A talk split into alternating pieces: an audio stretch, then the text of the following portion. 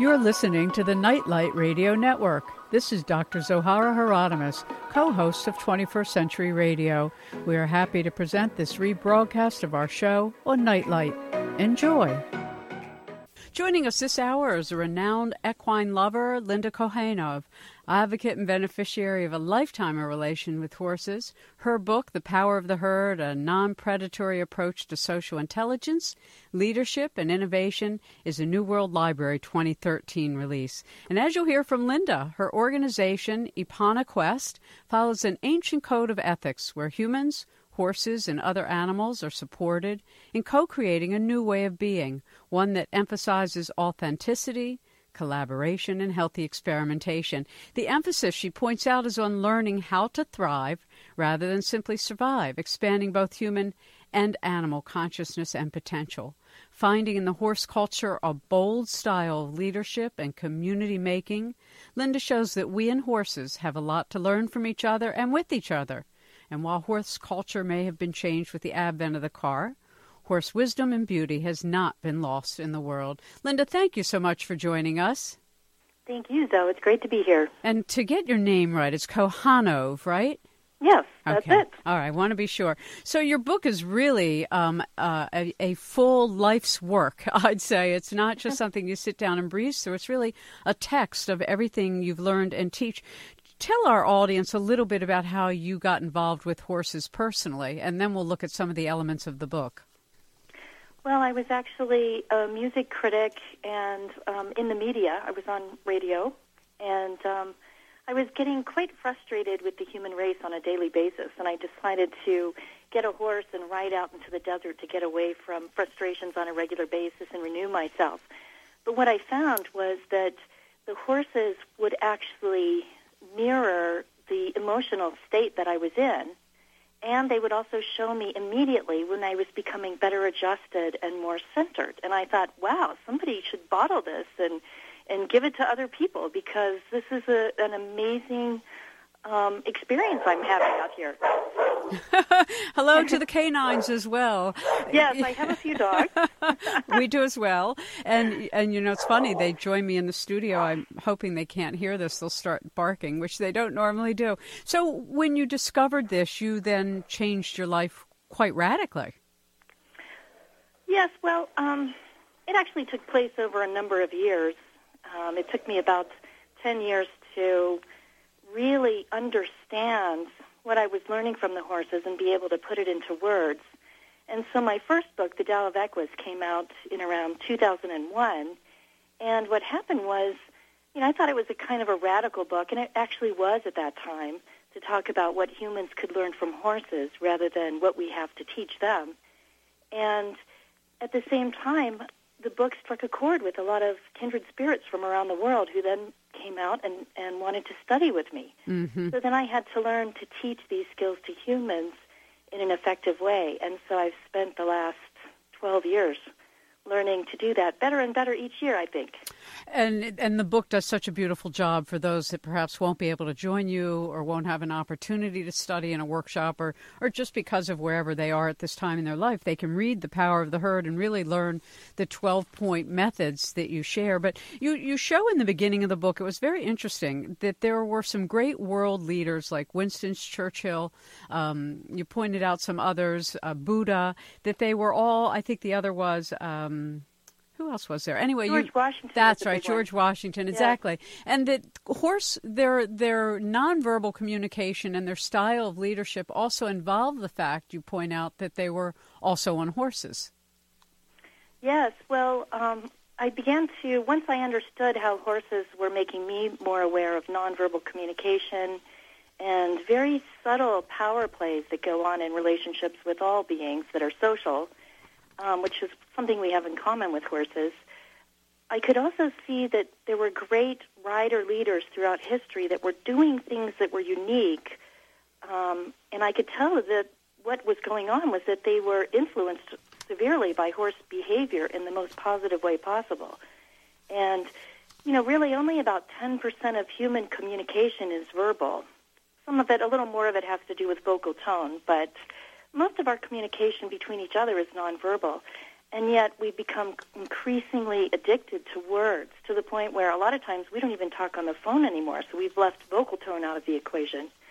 But when you look at leadership presence and the ability to influence others toward admirable goals, what you find is that that is mostly a nonverbal phenomenon. People talk about charisma or that extra something that somebody has. And as it turns out, you can exercise that through working with horses because they're exercising that other 90%. And, and you also, I, I, mean, there's so many things in the book, and there's no way we can get to them all. It's an enormous task to um, really study this book and, and digest the whole thing. But I did my best, and I liked that you talked about both Buddha, Jesus, and Lao Tzu as an example of this kind of horse leadership, which is non predatory. And that doesn't mean that it's not assertive, but it doesn't have to be aggressive. Exactly. Yeah, when I looked at, um, I was looking at the topic of power for this latest book and I realized that, you know, religion wields a lot of power in this world. And I was looking at that topic because also a lot of visionary leaders are essentially religious leaders too throughout history. And um, I noticed that there were three major religious figures that had a very significant non-predatory style of leadership that they were literally trying to bring into the world. And then religions were created up around them and I think that they did have some access, definitely, to some deep spiritual truths and that were trying to be brought through into the world.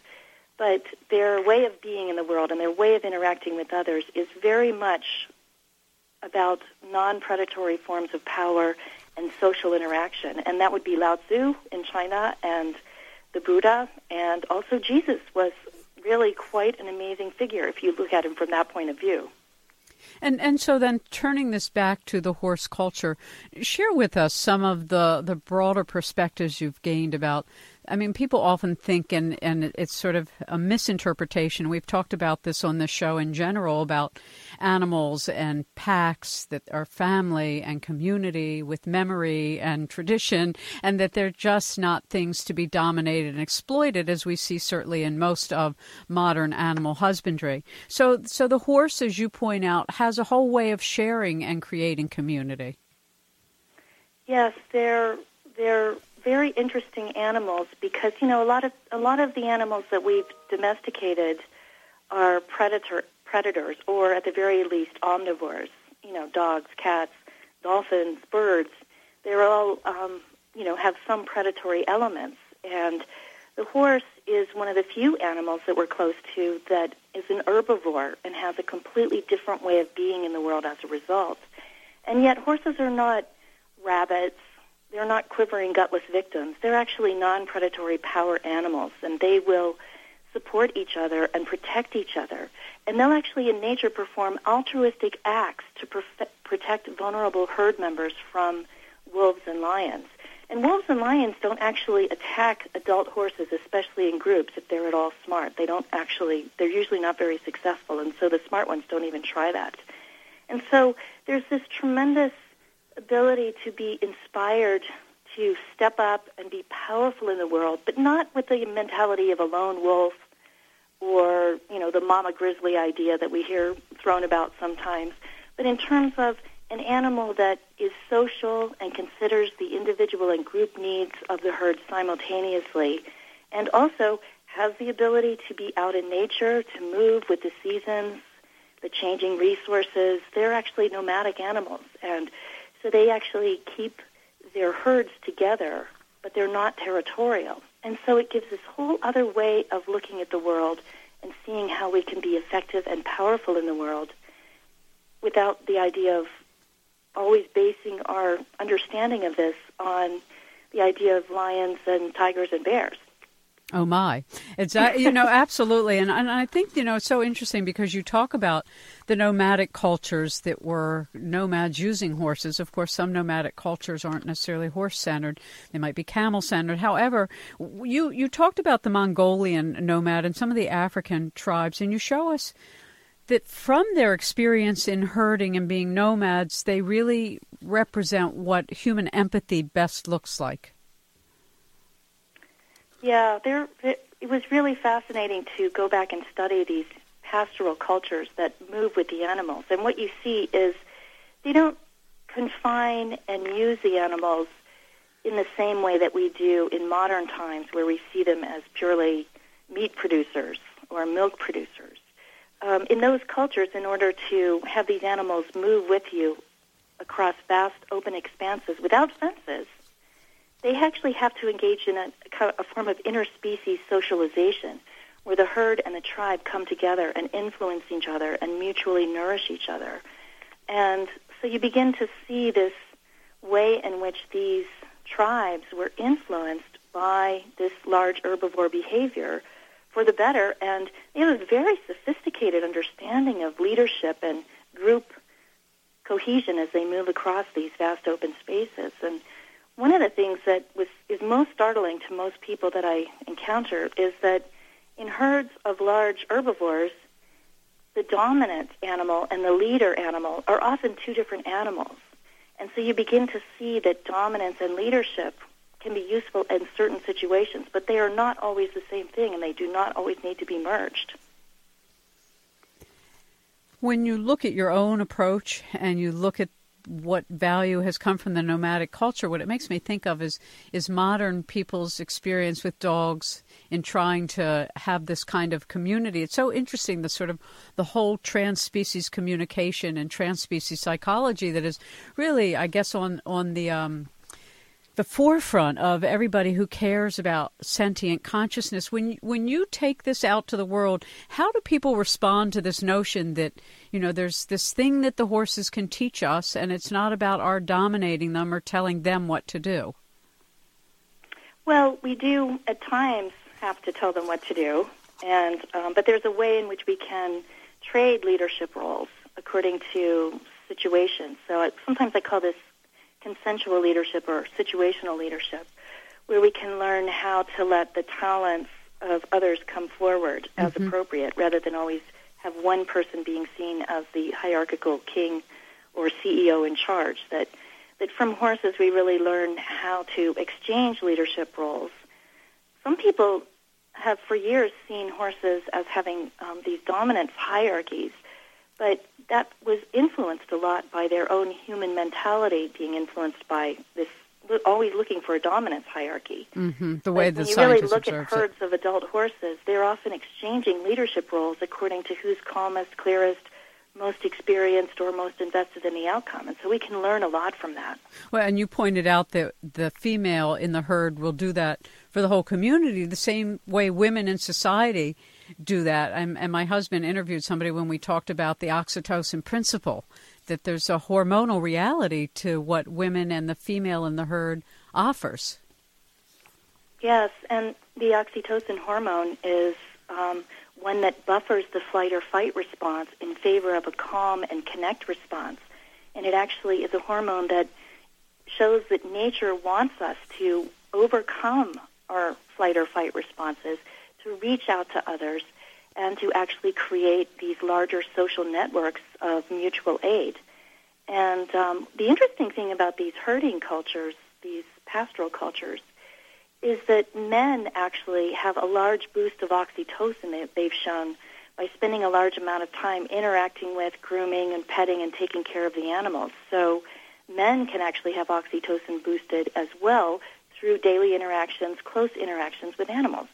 So instead of a gym in the CEO's repertoire, we should have a petting animal room. you know? Right. a visit from the local animals. Well, when you you point out so many fascinating things in terms of what you've learned through your relationship with equines, but you show that one of the things we tend to do as humans is we tend to objectify things, meaning we impact our ability to relate to others, you point out, because when we do this with animals, we do it with everything. We treat people and, and situations like utilities rather than having value unto themselves. Yeah, we've objectified. I mean, it's still perfectly legal and accepted to objectify animals although we're starting to move out of objectifying women or African Americans or other cultures. We're starting to move out of that, and the next big leap of faith for all of us is to learn to see animals as individuals with their own unique needs and talents and challenges that they have to work through. When you look at examples of how many people, I mean, you've encountered thousands and thousands of people, and they're changed by this process that you help them. And we'll, we'll go through some of the 12 parts of it, but you, you generally help people overcome fear and, and weaknesses that hamper our lives. Share with us a little bit about that journey for a person. Well, one of the things that you learn from when you work with horses is that you have to work with fear in a different way because first of all your body will will show a certain amount of fear in the presence of a horse whether your mind thinks they're cute and cuddly or not because they're just so massive and impressive and there's something in your body that knows you need to be aware around them. And um, what i find too is that a lot of times women are really feel pretty comfortable around horses pretty quickly unless they've had a bad experience. But a lot of men feel really intimidated around horses because they know that they they're not the strongest one in the room at that point or in the corral at that point, and that's kind of intimidating. Whereas women grow up being not the strongest one in the room if you're hanging around most men. So it's a really interesting thing for men to have to confront that and see how they react to it. Some of them get very controlling and dominant and aggressive as a result. Mm-hmm. Um, and so they learn how to feel fear and use it in a different way to keep themselves safe and aware without lashing out and trying to control others. Um, one thing that women often have to learn is that kindness and sympathy and understanding are often not enough to gain the respect of a horse. And so they'll often go to a nurturing place and try to align with the horse and almost seduce the horse at times. And the horse really demands that you stand in your own power and, and that you actually stand up for yourself. So horses kind of help men balance and help women balance in the ways that they need to. And horses use fear as a as an alarm system, as nature's alarm system. And so they teach you how to use that, and then they teach you how to let it go immediately, and then go back to grazing, go back to enjoying life. Well, and as you pointed out, you know, sometimes our adrenal glands are so overstimulated by the news and movies and conversation and all the things that people can be told to be afraid of, even if it's not an obvious threat in their life in any way, but the immediacy of the image uh, kicks that again that that fight or flight syndrome. And and you point out that overcoming this, and I've had other guests who have said the same thing that that's really a large um, part of what we need to accomplish is is to reserve our energy for what's really an emergency. Yeah, and I think that um, one of the things that's so exciting is when you have a person go in with a horse and you teach them how to set effective, assertive yet non-abusive boundaries with a horse, and you know you, you actually have to have real power. It can't be just imagined power in your head. It has to be power enacted in the moment that's not abusive, that knows how to set a boundary and maintain safety, but then immediately go to a place of relaxation and connection with the horse. When you have that combination, what you find is that when you go back to work and your 200 pound boss or colleague comes over and tries to intimidate you, it's almost laughable because you've just stood up to someone who weighs a thousand pounds and succeeded in connecting with them. And so over the years, what I've done is teach people how to transfer this experience of setting boundaries with a horse and motivating a horse through then using the same principle with aggressive people in their lives um, whether it's your boss or your husband or ten-year-old son, or you know somebody somebody else um, in a political or social sphere. When you learn the same techniques, and some of it's nonverbal, you find that people immediately respect you, and a lot of your relationships change almost overnight. Mm-hmm. Well, and, and you know, and you point out that you combine that with one of your points in terms of the guiding principles um, is to develop a high tolerance for vulnerability. So it's not just that you're standing there boldly being brash, it's that there's really a, an undercurrent of, of, of true humility and being open to what might come. Yeah, and I mean, that's another thing that, um, that really makes a difference um, is understanding when you're working with horses is what is legitimate fear for physical safety, which, which I call fear, and then I use the term vulnerability to talk about those things that really aren't physical danger type fears. They're more like the fear of doing something new and looking foolish or stepping into the unknown and trying something new and experimenting. And so horses are actually really good at supporting people when they feel vulnerable because they're stepping into doing something new and experimenting. A horse is actually attracted to a person who is vulnerable because in nature, um, horses will protect vulnerable herd members. And so you actually get rewarded when you're around horses for saying, I don't know what I'm doing next. I'm a little nervous about experimenting. Um, and yet I'm I'm not feeling unsafe around this horse. Mm-hmm. And well, so really telling the difference between when you're feeling vulnerable, which means you're physically safe, but you're trying something new, or you, one of your favorite coping strategies isn't working, or one of your comfortable habits isn't working, that you realize, oh, I'm not in danger here. Now I just need support to move forward and experiment and learn something new. And a lot of people get really nasty and very defensive when they're feeling vulnerable, acting like they're in physical danger, when in fact it's a different it's a different kind of fear. Well, we see that in politics all the time. There's such a fear of loss of control of what's already known, whether it works or doesn't work, that, there's this ongoing habitual pattern that has proven itself to be, you know, very destructive. And it doesn't matter which party, but it's exactly that problem of of holding on to some sort of dominating, um, I guess, perspective and not being vulnerable enough to hear the other side. Exactly. I mean, what what was so interesting to me was to realize that everybody would benefit from a kind of emotional strength training where, as I recommend in Guiding Principle 5, that you develop a high tolerance for feeling vulnerable so that you can be in a place where you don't know what's next or you can see that the rules and the, the old rules and the old ways of doing things aren't really working anymore and everybody has to try something new. Um, if you have a high tolerance for feeling vulnerable, then you can think, think straight in those situations and negotiate properly. Whereas the people who have a low tolerance for feeling vulnerable often get very dominant and nasty and undermining or outright aggressive. And you, like you say, that's what we're seeing in politics all the time, and that's why we never get anywhere. Well, exactly, and we have to take a little break, but when we come back, we can talk about, you know, you, the news is a good example, or going to a public event, or being in a group conversation where there is really contagious emotions.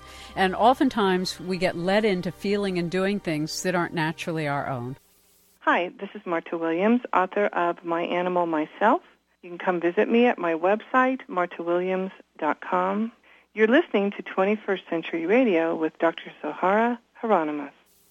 Anyway, your book is beautiful The Power of the Herd, a non predatory approach to social intelligence, leadership, and innovation.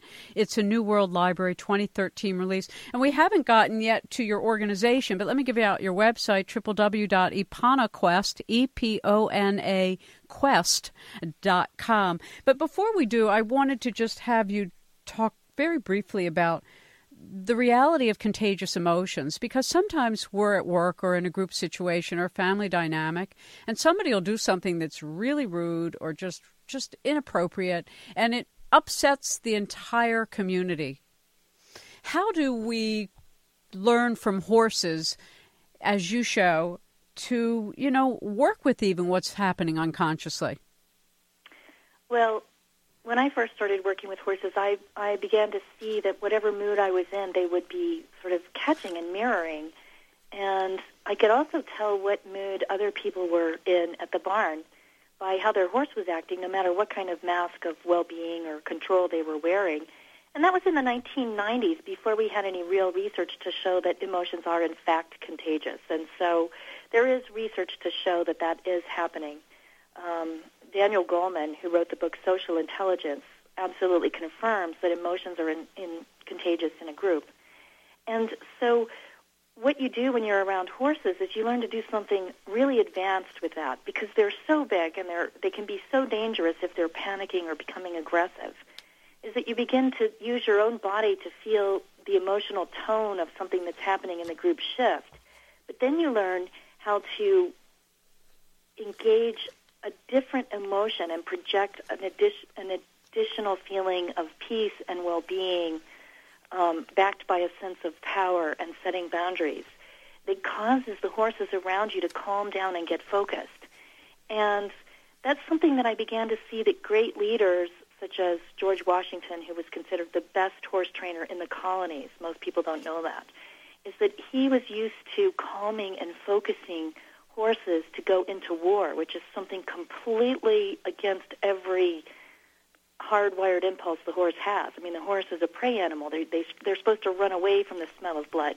And yet he could actually calm and focus and train horses to go into that situation.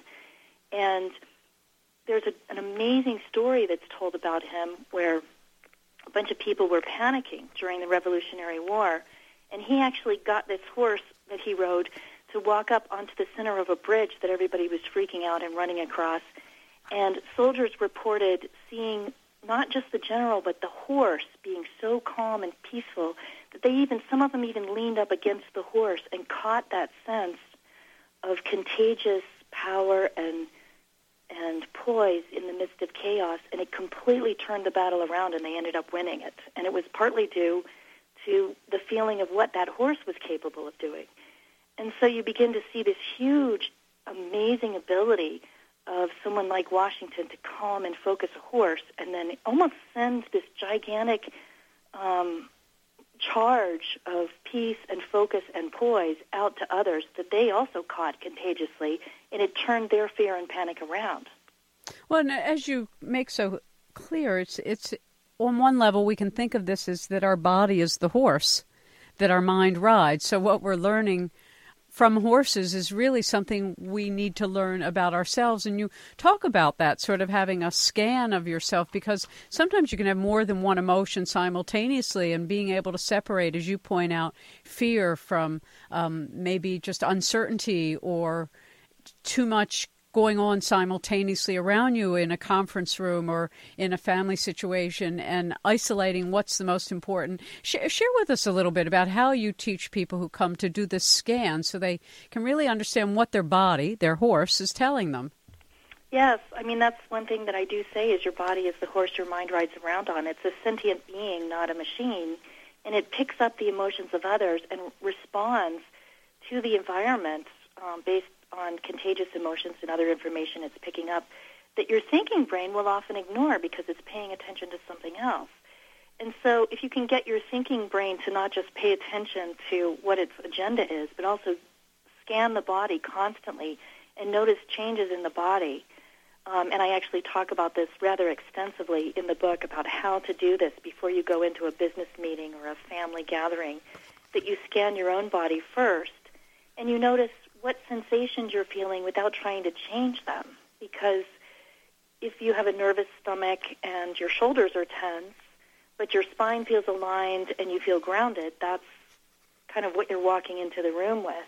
And if you walk into the room and you notice that your shoulders relax and the nervousness in your belly goes away, then you pretty much know your body's reading the room and saying, I feel really good in here.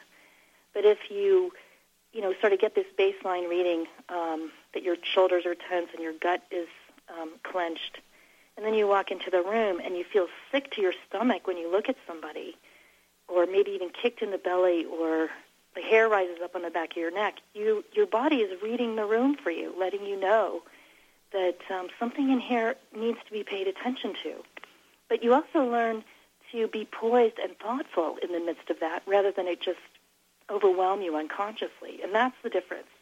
Well, and, and the subtleties are so important because all of us have experienced being someplace, whether it's a store or a mall or a public event, and making eye contact with somebody that just doesn't make you feel right. Whatever it is, it's vibrational. And, and understanding that, I mean, that's the beauty of of animals in general, the sentient community that's not human, doesn't disavow what they feel. And we tend to pretend that what we feel doesn't mean anything. They're just quote unquote feelings, rather than understanding that it's really part of our sensing apparatus that if we can improve it, it it's really what intuition um, gets sort of born from the more you practice it. Absolutely. And that's that's one of the things that I learned early on from the horses is that they use feeling and, and emotion as information. And it took me a few years, but I finally narrowed it down to a four-point method that horses use in dealing with emotion. They they feel the emotion in its purest form, and then they get the message behind the emotion. They change something in response to that information, and then they let it go and go back to grazing. So horses spend a lot more time in a state of deep peace and connection with each other and the environment than humans do um, because they're not stuffing emotions down that they're not paying attention to. They're getting the message, they're responding to it, making some change, and then they let it go and they just get back to enjoying life.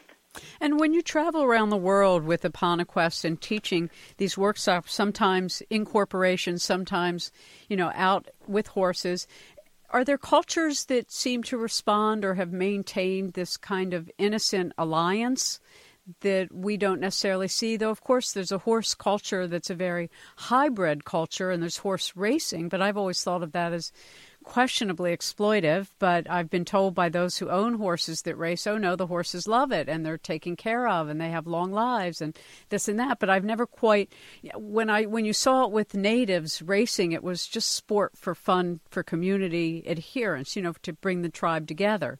And now it's a competition, and I've always sort of felt like it's not a lot of diff- different than a lot of other sporting competitions.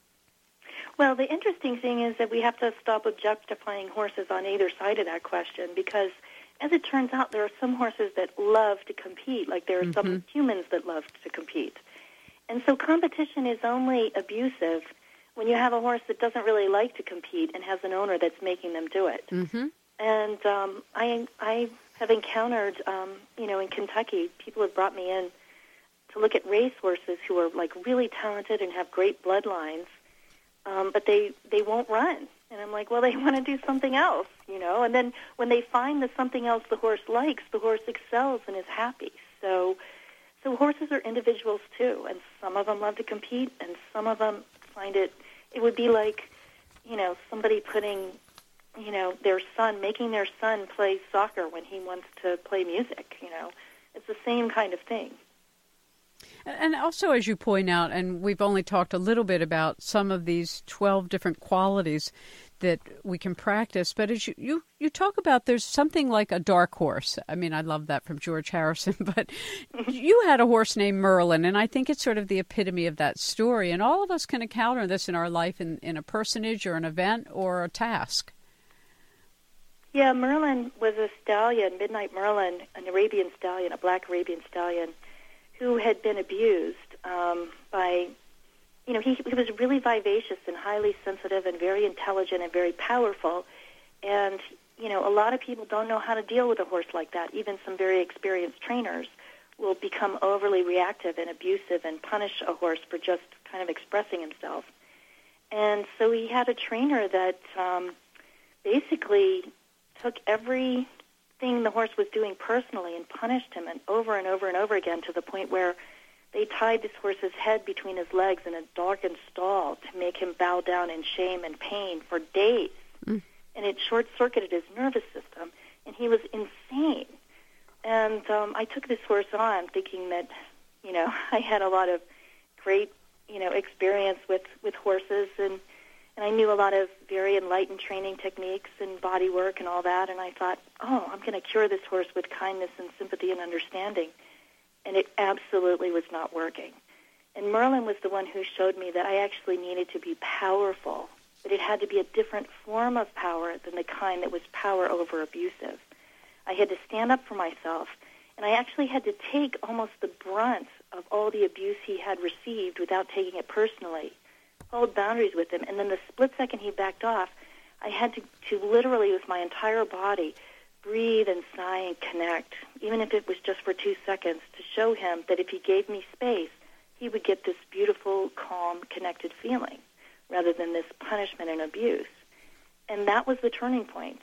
And um, so I learned how to use power in this whole new way. And then I learned that, you know, we all need power that a lot of the conflicts that I see out there now, I see happen because people don't know how to use power effectively without hurting others. Mm-hmm.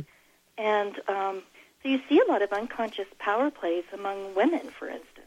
They'll engage in passive aggressive power plays and hurt each other and gossip and, and demean each other behind the scenes and create toxic environments at work and at home because they don't know how to use power. And yet, once a person really knows how to use power, they can actually be in the presence of extremely chaotic situations and they can peacefully yet powerfully turn those situations around. Well, and I think and, probably as you found, I, uh, our dear friend the late Ingo Swann wrote a whole book on power and just discovered there's no schools to teach about power. There are no books on human powers, and I'm talking about non local consciousness and some of the things you're describing, which are really inner powers that we cultivate from within. They're not given to us from without. And most of the power that most of us grow up with is hierarchical, and it descends upon you through some system of relationship rather than it's something cultivated within. So I'm just so glad to see what you do. And as you travel the world, we have to take our last break of the evening. I want to encourage my audience to buy your book, The Power of the Herd A Non Predatory Approach to Social Intelligence, Leadership, and Innovation. It's a New World Library 2013 release. Hi, this is Jim Mosma. I'm the Center Director of Second Chance Wildlife Center in Gaithersburg, Maryland. And if you'd like to learn more on how you can help wildlife, particularly those who are orphaned, sick, or injured, log on to our website at www.scwc, that stands for Second Chance Wildlife Center, org. And meanwhile, you're listening to 21st Century Radio with Dr. Zohara Hieronimus. Author Linda Kohanov is our guest. Her book, The Power of the Herd A Non Predatory Approach to Social Intelligence, Leadership, and Innovation, a New World Library 2013 release, and it's over 430 some pages. You will really appreciate it. And Linda, I want to be sure to give you a chance to talk to us a little bit about Epona Quest Worldwide, which is your organization. Yes, um, it's named after Epona, which is the Celtic goddess of horses and, and transformation and healing. And that's kind of the three elements we're combining here.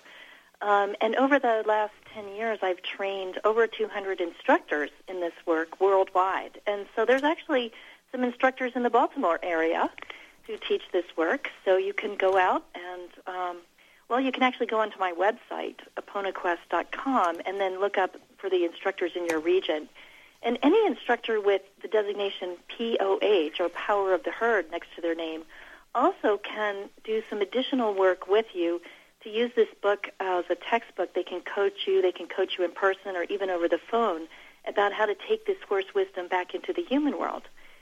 So um, I'm really excited about that, and it's nice to be able to to spread this wisdom all across, well, now on five continents. Oh, that's wonderful. No, and, and when you look at the programs, I mean, there's short ones, there's longer ones, there's intensive ones, someplace in the outback, and there are others where you don't necessarily encounter a horse. And for those who have never had an experience with a horse, how how is this for that kind of journeyer? Well, we actually work with horses that are really good with humans. So we're not going to throw you in with a horse like the stallion I worked with, Merlin, who taught me a lot, but um, we work with horses that are really good teachers and are really good at taking care of humans to start off with. And then over time, as you get more accomplished, we can actually raise the difficulty level with younger horses or or horses that you have to set stronger boundaries with. So And and what's your experience knowing you have dogs and other animals and horses? How would you describe the telepathic communication between humans and horses? Well, I've been completely convinced that there is such a thing through numerous experiences that shocked me. like what? Give us an example. Well, um, here's a funny example. It'll take me about two minutes to tell, but um, we have a, we had a group of horses. Well, we do have a group of these three amazing mares at our place, and um, we had these feeders that would control how quickly they could eat their hay through this grate that they had to pull the hay through.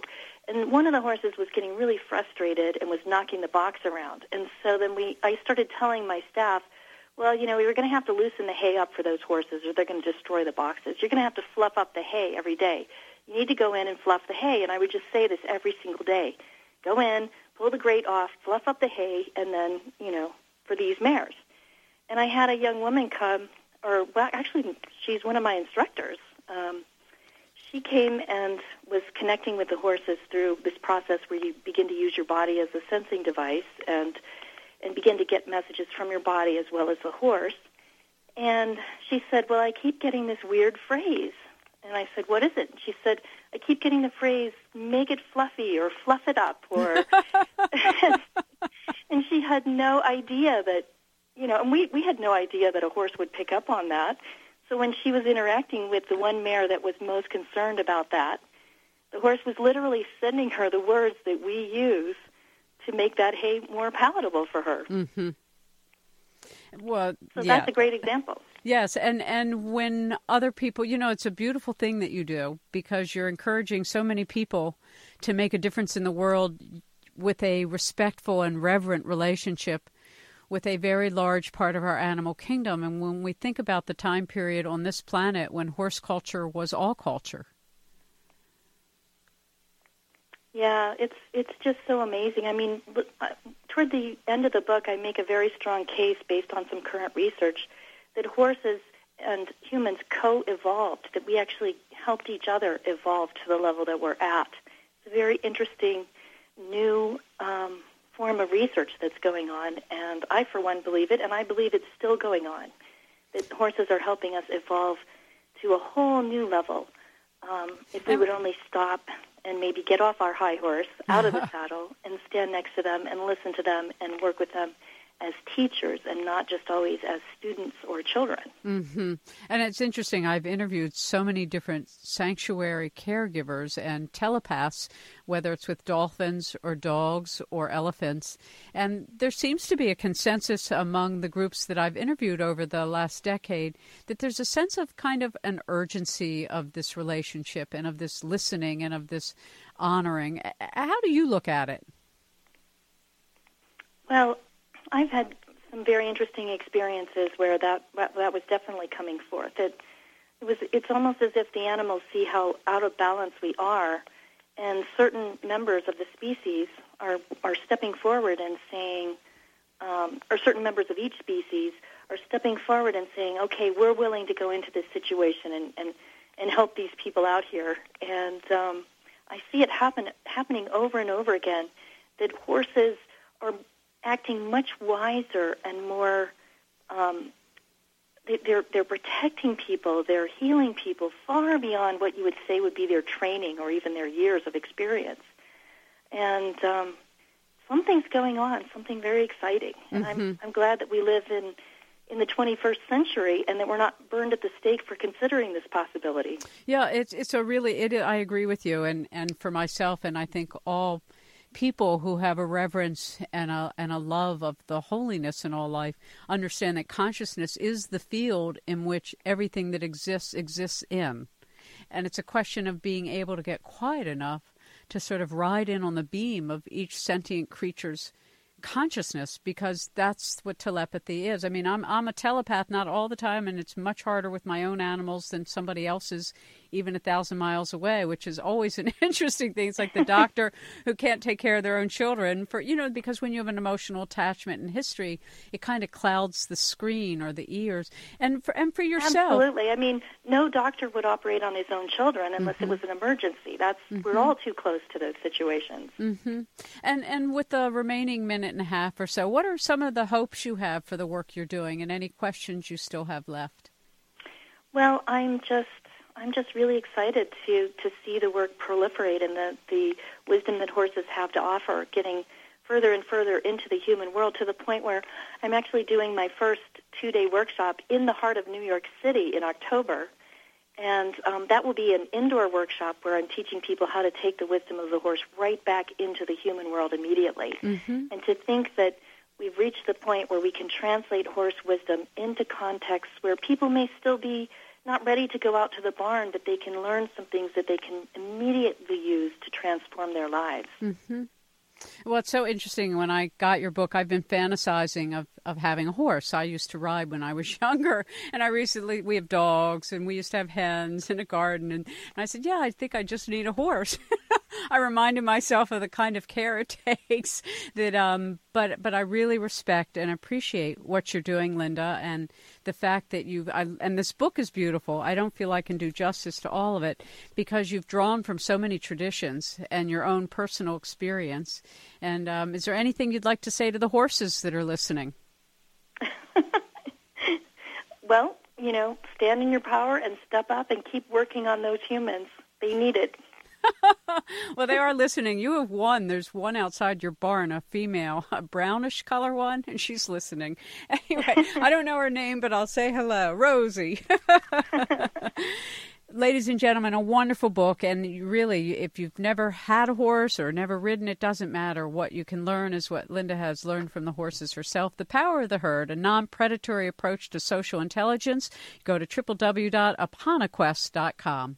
That's the end of the hour. 21st Century Radio is produced by Hieronimus and Company. Our executive producer and research assistant is Laura Kortner.